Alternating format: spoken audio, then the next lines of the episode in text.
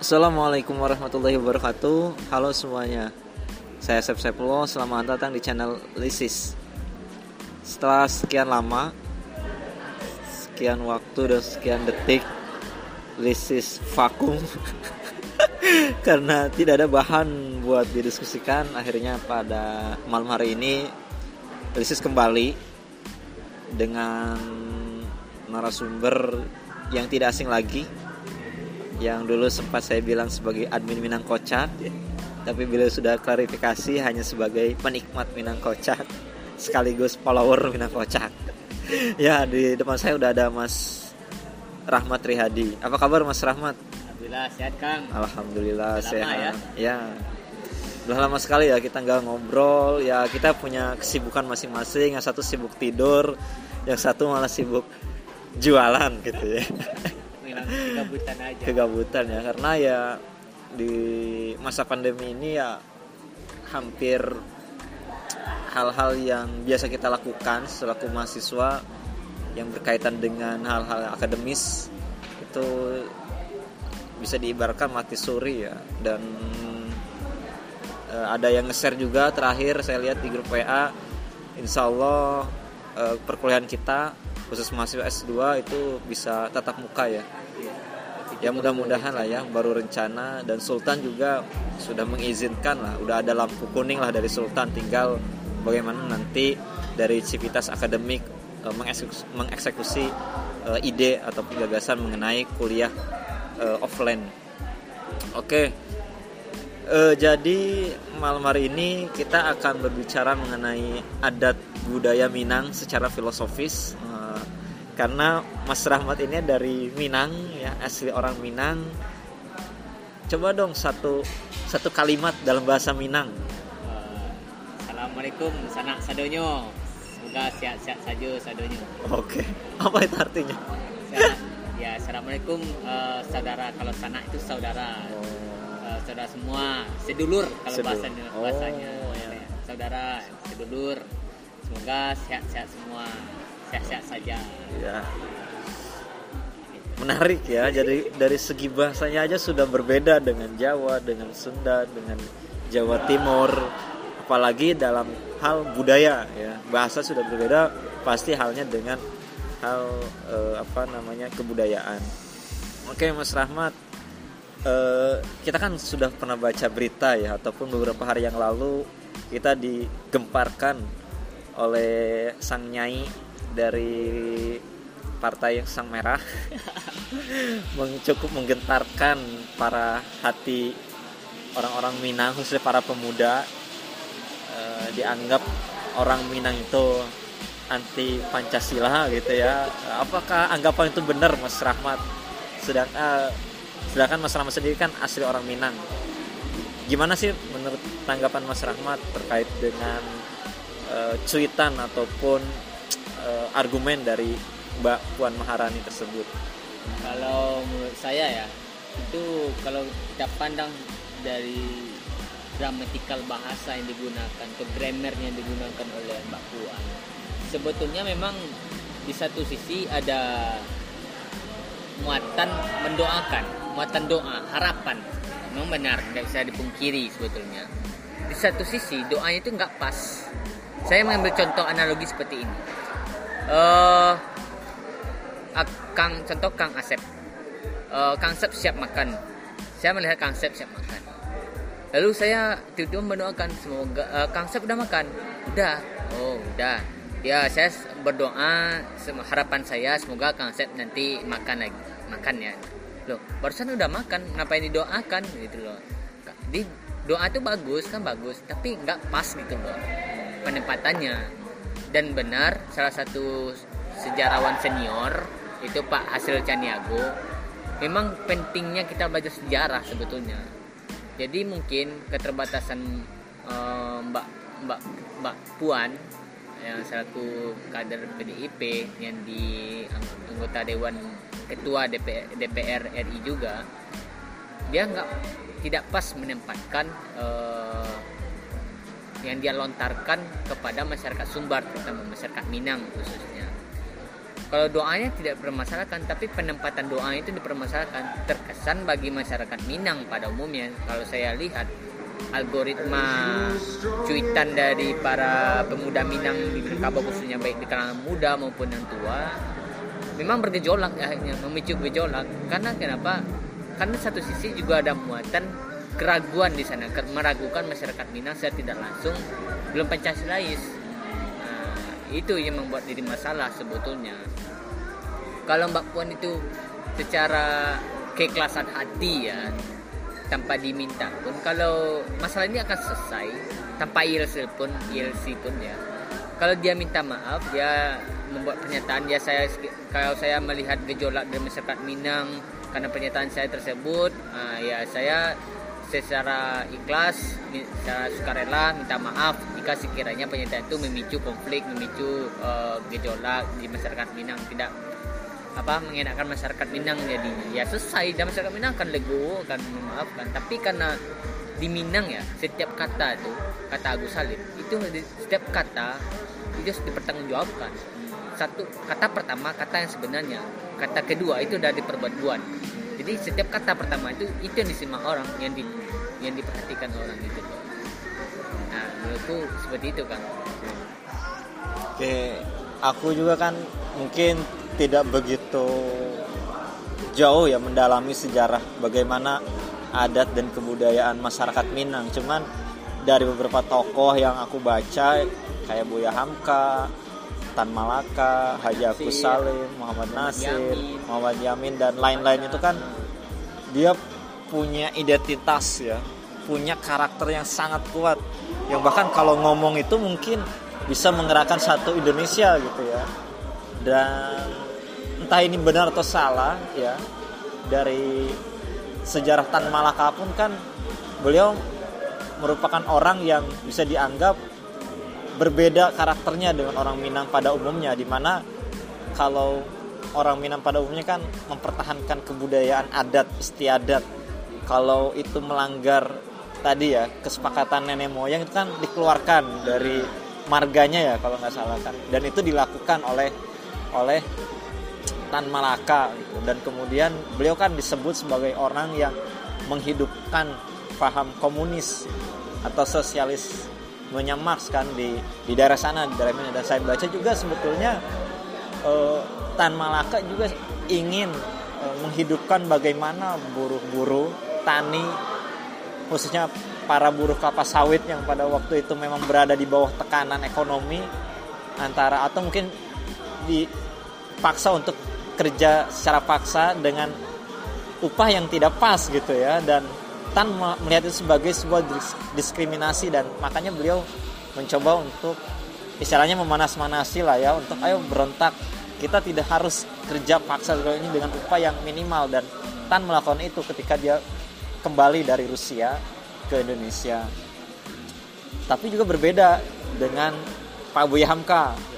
Hatta Syahrir itu berbeda tuh. Iya Buya Hamka kemudian yang saya ketahui ketika beliau muda beliau berani untuk pergi ke Jakarta.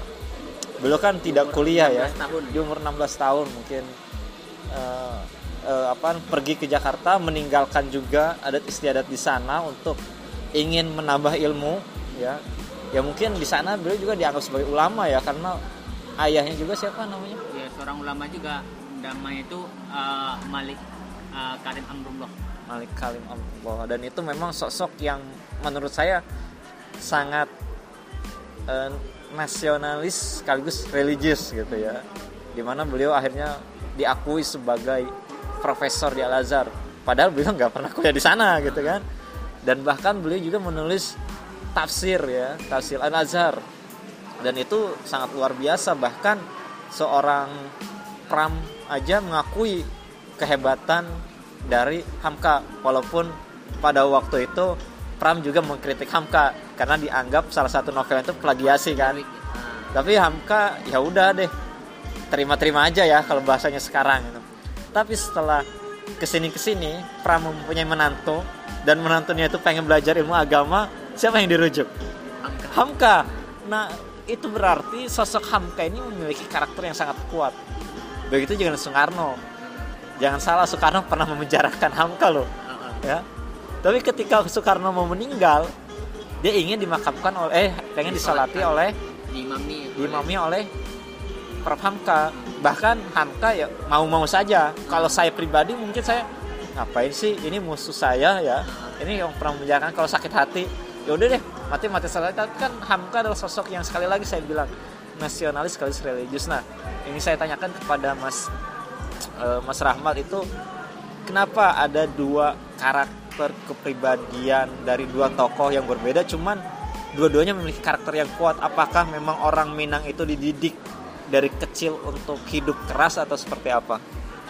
Eh, baik ya saya jawab satu-satu dulu kang. Mengenai kepribadian Tan Malaka dan Hamka pada dasarnya saya sedikit cerita flashback ke belakang ya karakter orang Minang itu terutama anak mudanya sejak eh, dia udah menginjak umur akhir balik dia sudah dididik di surau. Namanya kalau di sini langgar namanya ya langgar. Jadi dari kecil dari umur 7 tahun misalkan 6 sampai 7 tahun udah masuk akhir balik jadi anak dari orang tuanya ini dia titip di salah satu guru mengaji. Nah, guru mengaji di eh, salah satu surau yang berdekatan dengan kampungnya jadi setiap anak laki-laki maupun perempuan itu sejak kecil udah diajarkan tata baca, tata baca Al-Quran. Mulai dari Iqra, Al-Quran. Bahkan tidak hanya belajar samping belajar Al-Quran juga belajar agama. Seperti rukun iman, rukun Islam. Ya itu dasar-dasar untuk anak-anak dulu. Samping itu juga diajarkan silat. Bela, ilmu bela diri. Agar apa? Agar di samping eh, spiritualitasnya kuat fisiknya juga kuat. Jadi di balik tubuh yang sehat terdapat jiwa yang sehat. Nah jadi diimbangi kedua-duanya. Nah, agar dan itu juga bekal bagi nantinya eh, anak-anak muda ini diharapkan mampu memimpin eh, setidaknya dia memimpin di dia sendiri. Eh, dan orang Minang itu kan terkenal dengan dia itu merantau ya jiwa Ya, merantau. Ya. Nah, saya sedikit menyinggung soal merantau.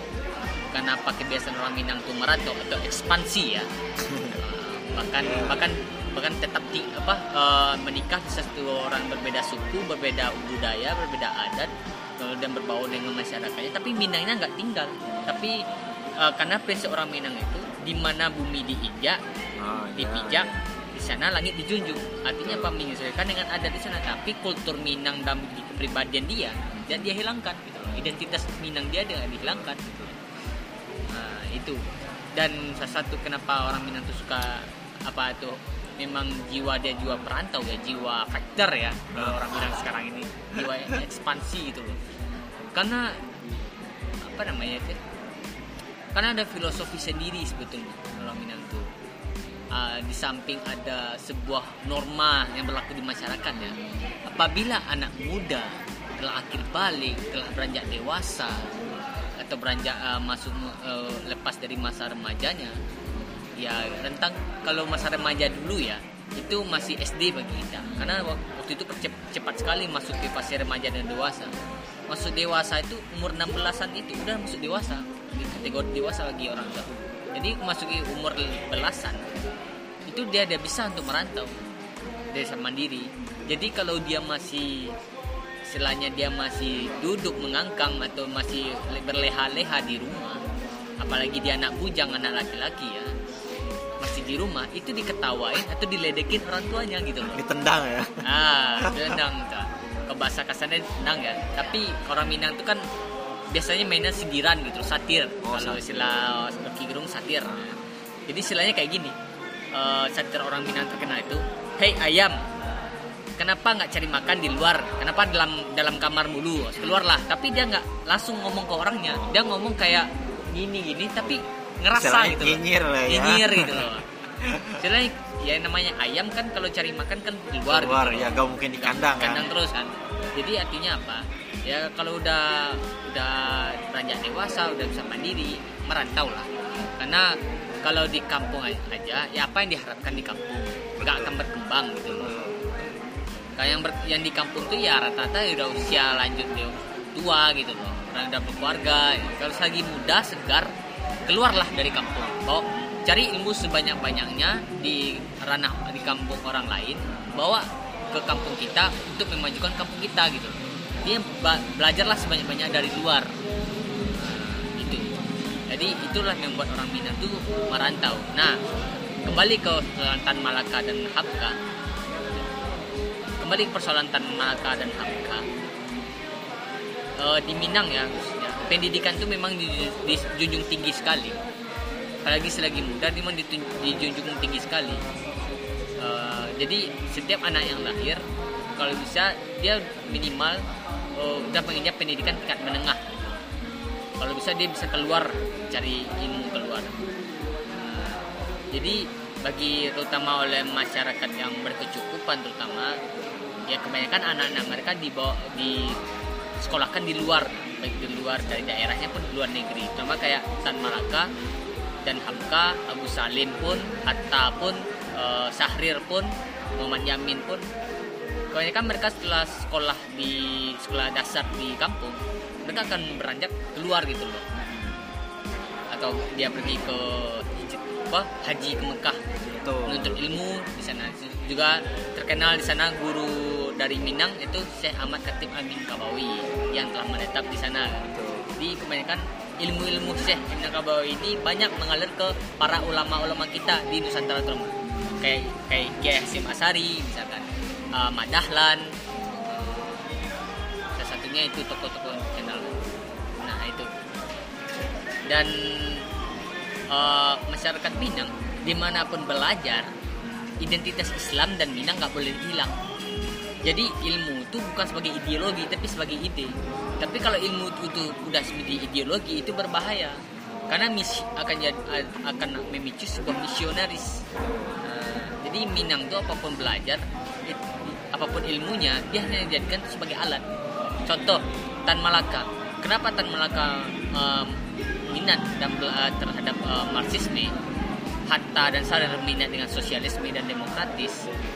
Anak dan Hamka minat pada Islam eh, mod- modernitas dan Agus Salim juga seperti itu lebih Islam yang moderat Eh, walaupun sama-sama dari Minang tapi minat oriented eh, ilmu mereka itu berbeda-beda.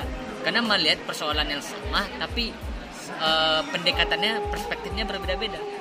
Tan Malaka melihat eh, karena sistem kolonialisme ini di Indonesia khususnya dia melihat dari gerakannya Mark sepertinya bisa dibawa ke Indonesia. Gerakan eh, sebuah gerakan pemberontakan atau gerakan apa renaissance ya istilahnya. Gimana kaum kaum yang ini bisa bangkit kaum kaum yang pekerja ini bisa bangkit dari kaum kaum kapitalis ini. Tapi tidak menjadikan Tan Malaka ini seorang komunis Betul. Dia hanya menjadikan Marhen apa mohon maaf eh, Marxis ini sebagai ide sebagai alat bukan sebagai eh, tujuan bukan sebagai eh, ideologi.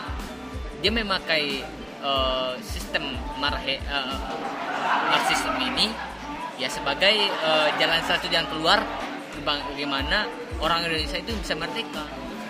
Di satu sisi pasti ada penentangan terhadap tidak penolakan terhadap ide-idenya Tan Malaka karena bertentangan dengan semangat di Indonesia. Oke. Nah, dan satu lagi kalau Hamka, Hamka lebih pada pendekatan religiusitas Islam modern. Dia melihat eh, bagaimana semangat Islam ini membawa kemerdekaan bagi seluruh rakyat Indonesia.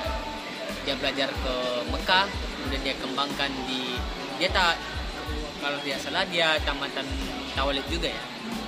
Nah, jadi dia mengembangkan eh, apa membawa kemerdekaan itu Indonesia itu melalui jalur agama.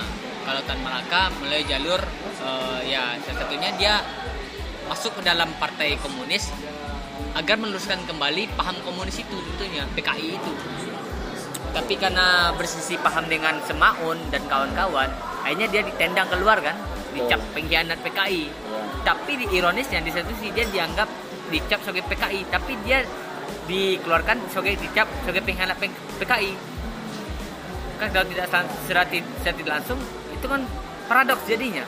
Dia dicap PKI tapi dia dianggap di pengkhianat PKI. Jadi saya sedikit meluruskan eh, pidatonya Tan Malaka di satu pertemuan eh, komunis di mana? Soviet Rusia. Eh, Soviet Rusia ya. Dan pidatonya bagaimana Islam eh, bagaimana eh, kita sebagai Marxisme itu bersatu dengan pan Islamisme karena visi kita itu sama tujuan kita itu sama. Itu bagaimana memberikan kemerdekaan dan em, apa menutup semua sistem kapitalis kolonialis di seluruh dunia ini.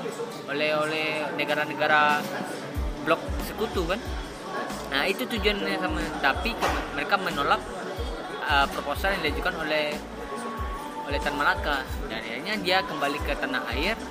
Di tanah air dia membuat gerakan sesatunya membuat uh, partai persatuan perjuangan.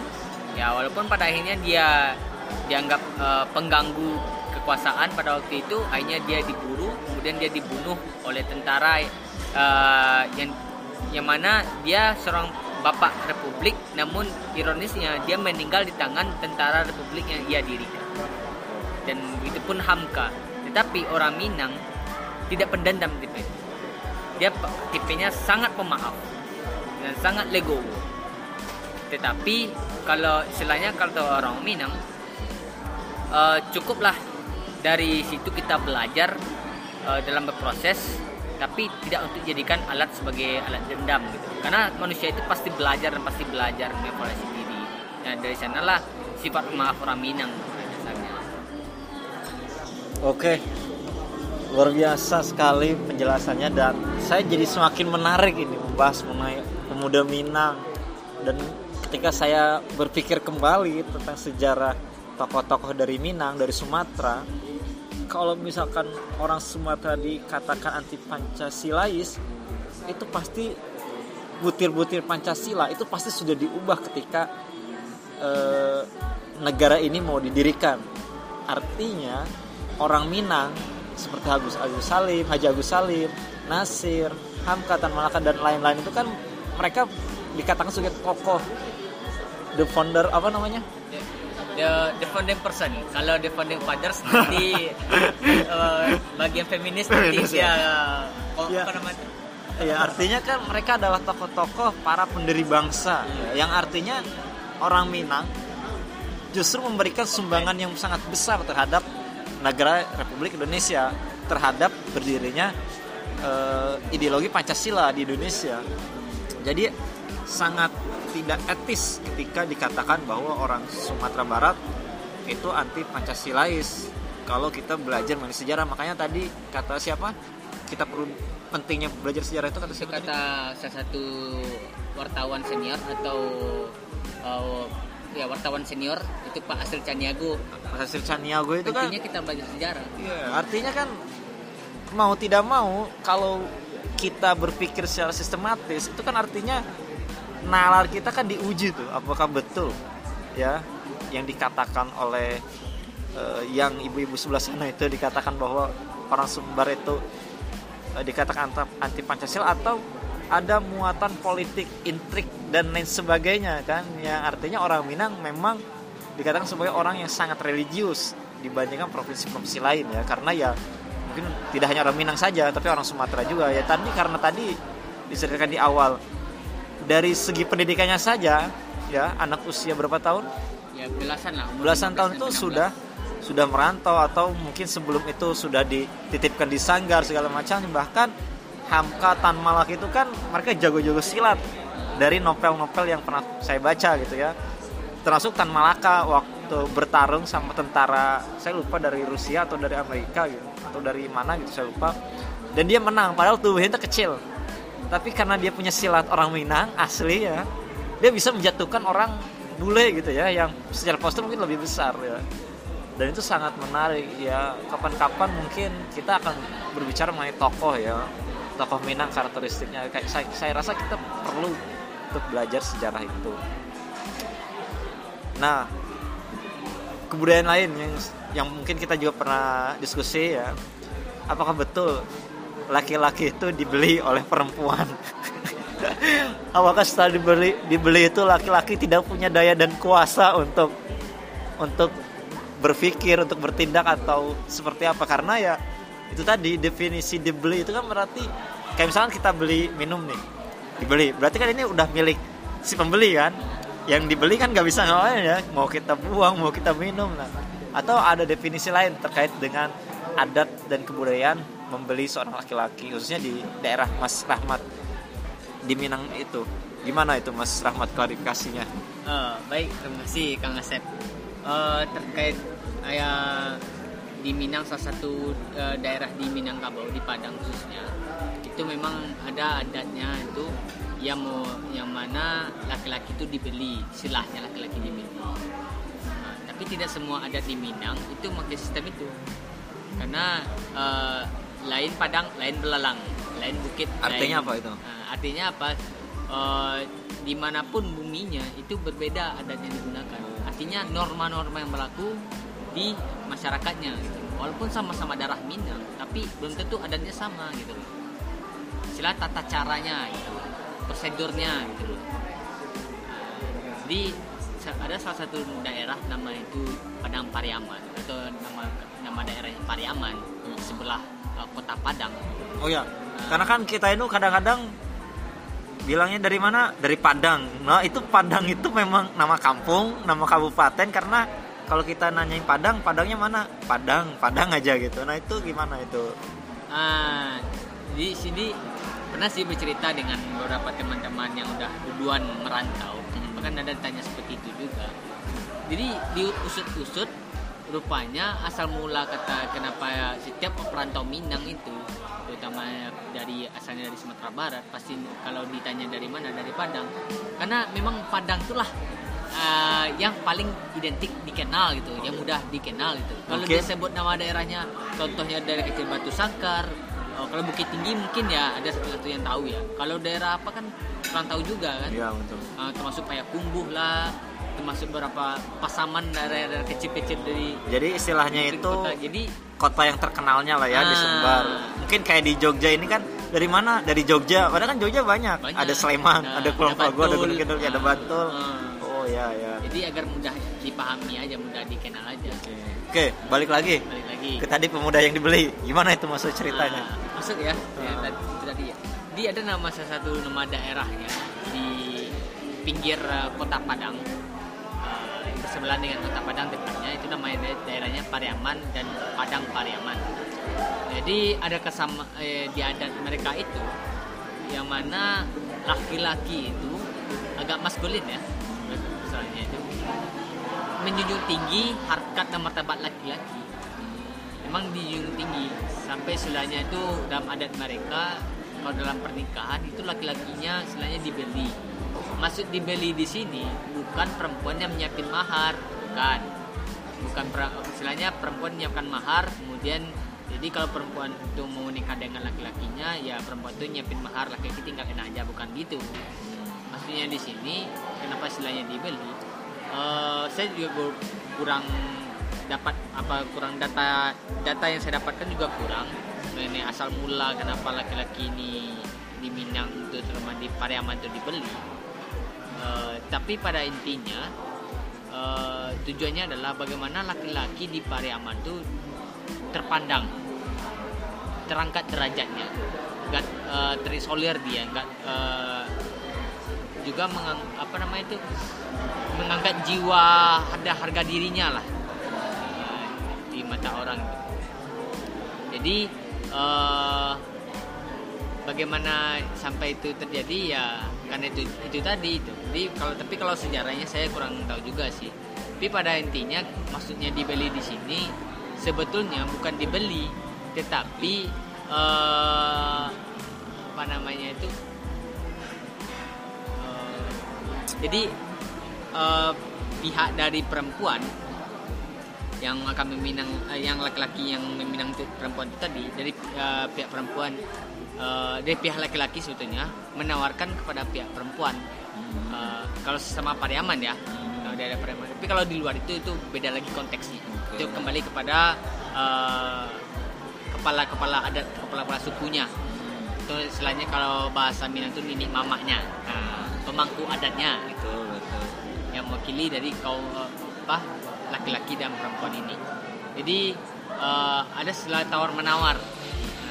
Kalau dalam ada kesep- ada kesepakatan adat di Padaman itu yang mana menaruh harga.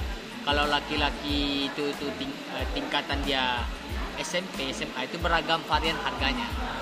Ada ya kata orang pasar ya atau orang umumnya kalau orang yang di sini nggak ada kerja pekerjaan yang mana ada jasa panjat kelapa. Tapi itu bukan manusia yang manjat tapi itu kera Kera ya. kera. Itu ada kerjaan di sana. Dan itu ada sekolahnya. Oh gitu. Sekolah beruk namanya. Iya iya ada pelatihan monyet untuk manjat kelapa gitu.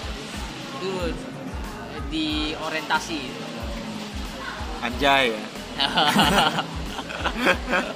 Oke. Ah, Terus, terus? Jadi kalau jasa panjat kelapa itu aja atau eh, jasa mengambil kelapa, kelapa itu dari jasa monyet itu itu harga laki-laki itu sampai 5 juta loh paling murah. Belum lagi dia seorang sarjana, S2, S3, mungkin bertingkat lah. Atau dia seorang eh, bupati, gubernur, wah itu beda lagi ceritanya. Tapi sebetulnya eh, sebetulnya itu apa namanya itu ciri khas dari pas Pariaman itu sendiri yang mana tujuannya kenapa ditekan seperti itu? Agar laki-laki ini menyiapkan eh, apa keperluan dia sehari-hari dan eh, keperluan sehari-hari nanti ketika dia berkeluarga. Agar dia setelah menikah dia nggak punya modal dia nggak tahu mau ngapain modal- eh, jadi supaya laki-laki ini tidak menganggur di tengah jalan ketika menghidupi keluarganya disiapin biayanya jadi walaupun peram- dari perempuan yang eh, di pihak keluarga perempuan yang menyiapin uang untuk laki-laki ini tapi akan dikembalikan ke perempuan itu juga juga hanya dipindah-pindah uang gitu oh ya tapi bukan perempuan itu aja yang menanggung. Se se seadat se sekeluarga dia itu menanggung semua. Jadi hanya perempuan itu saja termasuk laki-laki ini nanti akan membantu juga. Jadi setelah semacam gaya gaya adat gitu agar terlihat mewah aja gitu. Berarti ada variasi harga gak sih kalau kalau misalkan kan kita anak S1 atau S2 itu ada kalau misalkan biaya mahar segala macamnya ada variasi nggak atau sama aja sih atau gimana? Beda ber- Oh, beda. bervariasi seperti yang saya sebut tadi. Yang saya sebut tadi itu taman SMP SMA aja itu udah ber- bervariasi. Belum lagi dia seorang pengusaha yang sukses belum lagi seorang sarjanawan atau pemangku suatu jabatan yang di daerah ting yang sifatnya strukturalisasi di apa, struktural di pemerintahan. Itu pada beda gitu. Saya saya kurang tahu juga sih berapa masing-masing takaran masing-masing harga tapi eh, tergantung kesepakatan adat gitu. Loh perempuan ini sanggup berapa gitu.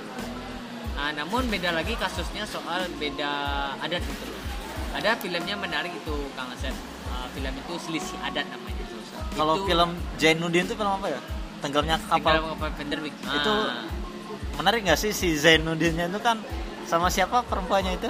Hayati. Hayati itu dia kan? orang betip betipu. Betipu tuh masih masih lingkup Padang juga Udah, itu. iya. tapi bukan Padang kota Padang Oh. daerah. Nah, kayak mungkin Pariaman ya mungkin ya atau beda? Beda. Dia itu kabupatennya Tanah Datar. Oh hampir dekat dengan rumah apa istan istana istana Basa Pagaruyung. Oh masih ada Ya, istana di sana? Rumah adat itu rumah adat yang besar itu, oh Itu iya istana ya pernah Nah, pernah Basa lihat yang pernah ada di uang pecahan berapa itu ya? Heeh. dulu itu sepuluh ribu atau Ah, lima ribu atau uang berapa seri- uang gitu? seratus rupiah yang perak oh iya Eh, yang benar perak benar benar benar ya. Besar itu. Ya iya iya. Nah, itu. lebih dekat ke sana. Dan lebih dekat dengan daerah Padang Panjang. Oke. Padang Panjang Bukit Tinggi. Lebih dekat di sana Nah, kalau kasusnya Zainuddin dan Hayati itu itu udah bukan beda adat lagi itu udah beda suku udah beda Oh, gitu. udah beda adat tapi masih sumber kan? Kalau Zainuddin ini ib- ibunya adalah orang uh, Bugis ya? Nah, kalau nggak salah ya? nggak tahu saya belum pernah Orang Bugis Bugis, ya. orang- anggaplah Bugis ya. Orang Ah. Bugis ya di Sulawesi ya Ah. kalau nggak salah. Dan bapaknya orang Minang secara keturunan keturunan dia tidak dapat darah Minang. Oh oh gitu. karena darah Minang ini kan identik dengan matrilineal. Garis itu gimana? ibu. oh sedangkan kalau dari garis keturunan ayah tidak dianggap gitu ya? Dianggap. Karena mungkin filosofinya ibu yang mengandung ya. Ibu yang mengandung. Dia keluar dari ibunya kan Oh, bukan dari iya. bapaknya. Jadi walaupun uh, flash disknya dari bapaknya. Asalnya dari bapaknya tetap keluarnya dari mana gitu. Oh iya itu yang mungkin ya. Kalau hayatinya eh, sendiri asli. Hah? kalau hayati aslinya hati ada hayatinya adalah orang Minang asli orang Minang Tulen bapaknya. Orang Minang ibunya orang Minang. Jadi eh, si Zainuddin ini merantau ke Minang ingin berkenalan dengan keluarga bapaknya kalau gimana bapaknya orang Minang. Namun ironisnya pada waktu itu eh, terutama di eranya Zainuddin Hayati ini dikisahkan oleh Ham, Buya Hamka dalam Hamka. novelnya itu tingkat kisah nyata tuh bukan sih Oh, kalau orang bilang kan namanya kan kisah nyata ya. Memang kisah nyata, tapi bukan Zainuddin Hayati, oh, tapi namanya hanya cuma di, disamarkan ya. disamarkan. Tapi itu diangkat dari kisah nyata gitu. oh Memang ke- pada waktu itu semangat eh, apa namanya itu dalam bahasa istilahnya itu semangat kesukuan tinggi seperti orang Jawa ya sama orang Jawa aja nikah, Oh, orang Minang ya iya. orang Minang aja, orang Bugis ya orang Bugis aja. Kalau nikah selisih adat apa eh, silang adat, silang antar daerah itu akan diperselisihkan oleh pemangku adatnya, ketua-ketua adatnya gitu loh. Jadi semangat kesukuan itu akhirnya jadi berkelompok-kelompok lah orang Minang ini Eh, apa bukan orang Minang orang-orang Indonesia pada waktu itu ter, apa namanya eksklusif lah terhadap wilayah daerah lain terhadap adat lain gitu loh Nah, jadi Hamka menampilkan sosok seperti itu. Terutama di masyarakat Minang yang fanatik dengan adatnya. Men menutup diri dari budaya dan adat dari luar gitu loh. Dia men- menyentil para pemangku adat ini melalui sastra gitu pendekatan sastra. Jadi semangat. Makanya banyak ya penyair-penyair dari sana. Terutama orang-orang banyak anak-anak muda banyak terinspirasi dari kisah uh, tenggelamnya kapal Pandora ini. Best seller lah. Itu. lah ya sampai Pram mengagumi pun dari kesusastraan dari Hamka namun sisi dia mengkritik. Dan Hamka menerima kritik itu. Ya sesama sastrawan kan. Iya Pram tentu punya dalil sendiri kan. Hamka juga terbuka dengan kritikannya. Tapi dia men- sampai menyebabkan saling kebencian Nah, itu enaknya zaman dulu itu. Oke. Luar biasa, Mas Rahmat. Saya menjadi orang yang pengen jadi orang Minang sebetulnya. Karena apa ya? Ya hal dan itu. Wah, saya susah nih berkata-kata nih. Kalau tadi berbicara mengenai Hamka, terus kehidupan pemuda Minang, merantau dan segala macam itu kan bukanlah hal yang mudah ya. Artinya orang Minang memang sudah didik keras dari kecil tapi keras bukan untuk menjadi eh, anarkisme ya ataupun berbau tindakan kekerasan secara ilegal ataupun konotasinya menjadi negatif ataupun ide dari eh, Tan Malaka pun sebetulnya ingin mempersatukan kan? Artinya dia tidak berangkat dari benar-benar kepikiran Marx yang mengatakan bahwa Tuhan itu telah mati ya artinya dia sendiri pun ingin ingin mempersatukan orang-orang sana Sumbar yang pada waktu itu hidup di bawah penjajahan. Dan dan pada akhirnya beliau juga lah yang kemudian eh, apa ya merasakan eh, perih dan getir hidupnya kehidupan lah istilahnya itu kan ya kalau Jawa dan beliau sangat-sangat pemaaf ya bahkan beliau kan nggak tahu ya kalau di novel Tan itu saya baca terakhir di penjaranya kan di Sukamiskin Nah, Jawa Barat tapi kan ada gempa si temboknya teruntuh nah dia kabur. Nggak tahu ya itu novel entah itu benar atau enggak. Tapi eh, sangat banyak sekali hal yang bisa saya dapatkan secara baik secara sejarah secara nilai-nilai adat dan budaya dan juga secara filosofis. Tadi banyak sekali kata-kata bagi saya mutiara ya karena itu hal yang saya dapatkan kalau saya baca novelnya. Tapi ternyata orang Minang sudah hal biasa ya hal itu gitu oke nah, sedikit Kang Uh, terakhir deh sekalian uh, closing statement Nah, dan apa yang ingin disampaikan oleh Mas Rahmat silakan. Oke, baik. Eh, ada satu yang menarik dari orang Minang itu atau di budaya orang Minang itu dari kecil atau di surau ya. Pada dasarnya ba- basis eh, pendidikan orang Minang itu berangkat dari surau. Langgar istilahnya. Tidak hanya belajar ngaji, belajar agama, tapi belajar ilmu-ilmu yang lain yang tidak ada pada waktu itu diajarkan di sekolah. Sekolah kan terbatas pada ilmu pasti ya, ilmu kayak matematika, ya. ilmu alam kan. Tapi ilmu-ilmu sosial itu kebanyakan dari surau basisnya. pembentukan karakter kepribadian akhlak yang akhlak dan adab itu dibentuk dari surau adat pun dipelajari dari surau gitu loh termasuk petatah petitih yang mana orang Minang terkenal. Karena bagi masyarakat Minang istilahnya dalam pegangan prinsip orang Minang eh, alam terkembang jadi guru alam berkembang jadi guru alam berkembang jadi ilmu. Jadi dari alamlah kita banyak belajar. Jadikan alam sebagai guru jadikan alam sebagai ilmu. Jadi dari sanalah filosofi itu muncul. Contohnya air beriak tanda tak dalam. Uh, ukurlah tinggi dengan bayang-bayang maksudnya ukurlah kemampuan kita dengan uh, apa yang kita hadapi di depan gitu loh sesuai dengan kemampuan kita gitu loh kemudian banyaklah istilah-istilah dari orang Minang mengambil konsep dari alam jadi kan disebut kepribadian dia gitu. nah, itu. ya mungkin uh, itu ya dan ada bagian menarik dari Tan Malaka uh, dari diterangkan oleh Pak Asil Caniago beliau memang orang sejarawan seorang wartawan senior. Kalau pengen ikuti silakan follow IG IG beliau saya di promosi ini. Memang menarik beliau pun orang terbuka dengan diskusi mahasiswa orangnya uh, itu kata beliau kalau tidak salah dia membaca dari buku setidaknya ada buku, buku apa ya saya juga lupa judulnya. Beliau membaca di sana. Ada hal menarik dari Tan Malaka yang tidak terekspos banyak ke ke permukaan. Yang mana pada waktu kongres uh, pertemuan komu, apa, komunis di Uni Soviet pada waktu akan memulainya pidato Tan Malaka sebelum dia memulai pidato pas waktu masuk sholat zuhur dia izin. Pada dia hentikan pidatonya sebentar dia izin. Saya berhenti dulu saya mau sholat saya mau beribadah kepada Tuhan. Itu yang menariknya. Dia berhenti.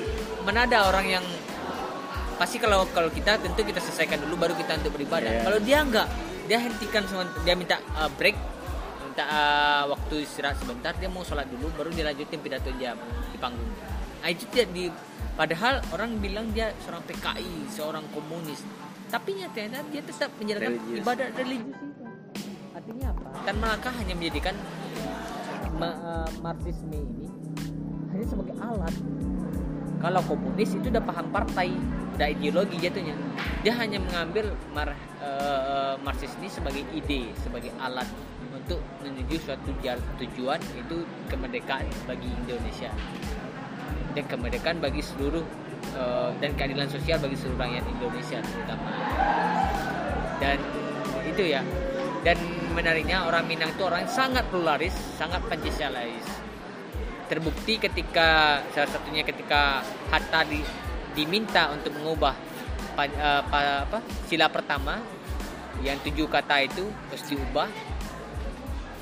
Karena memikirkan untuk kebersamaan dan pluralitas masyarakat Indonesia pada itu tidak hanya masyarakat Islam aja ya, ya dari agama masyarakat agama yang lain hanya diubah. Tujuh kata itu menjadi ketuhanan yang maha esa.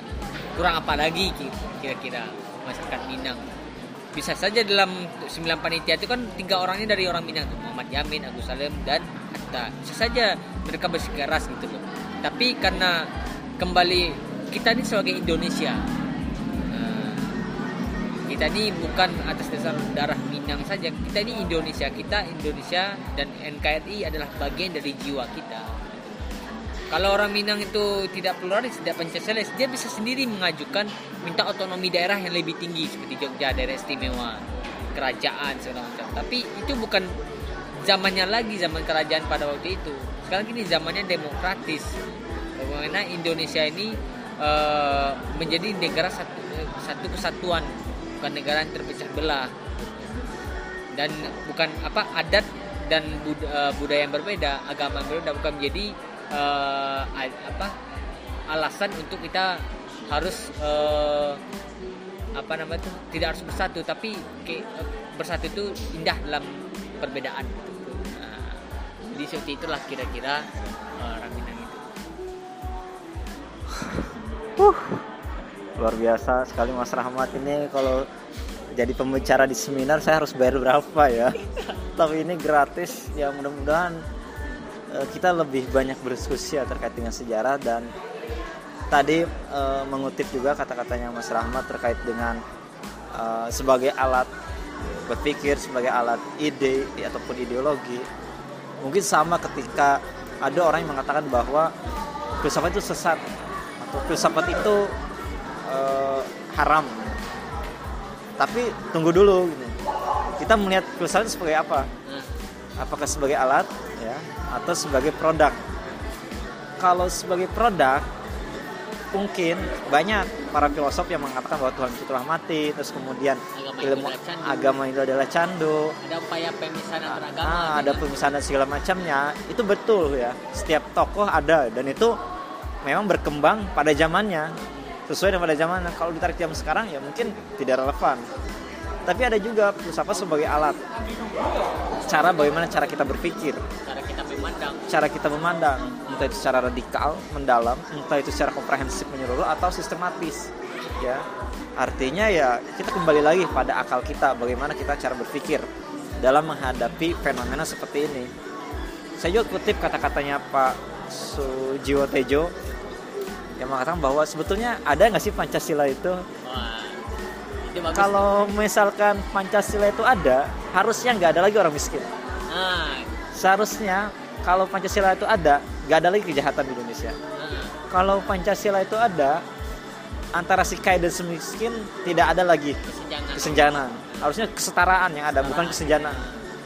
Nah artinya kalau kita ingin menghakimi atau menjustifikasi salah satu suku ataupun masyarakat atau apa pun itu kelompok dan segala macamnya coba tanyakan dulu dia berangkat dari pemikiran seperti apa sebelum menjustifikasi atau sebelum menghubungi uh, seseorang terkait dengan anti Pancasila atau tidak. Oke, terima kasih Mas Rahmat. Ini sangat panjang, mungkin paling panjang ya di antara diskusi uh, lisis. ya luar biasa lah kalau ada Mas Rahmat, Mas Raha dan kawan-kawan lain mungkin lisis ini tidak berkembang ya. Oke, terima kasih yang udah nonton, yang udah mendengarkan. Luar biasa kenaikannya ya. Sebulan ini mungkin udah hampir 17 orang yang nonton ya. Dan saya tidak mempersalahkan itu. Dulu itu Master Deddy Kobuzer itu dia pernah sulap di Ancol di Dufan. Nah waktu itu tuh panitianya ya entah itu ingin menjatuhkan dia atau tidak jadi atraksinya yang harusnya dilakukan pagi itu dia lakukan dini hari dan yang bertahan dari pagi sampai dini hari tujuh orang. Dan Dede Komposer itu dia nggak mau gitu nggak mau perform nggak mau aksi gitu. Karena yang ngapain sulap di depan tujuh orang gitu. Dia mau mau cabut lah istilahnya nggak mau sulap. Tapi ada manajer yang bilang justru kamu bodoh kalau misalkan kamu tidak mau perform hanya karena tujuh orang. Karena apa? Karena tujuh orang itulah yang menunggu kamu untuk sulap dari pagi sampai malam.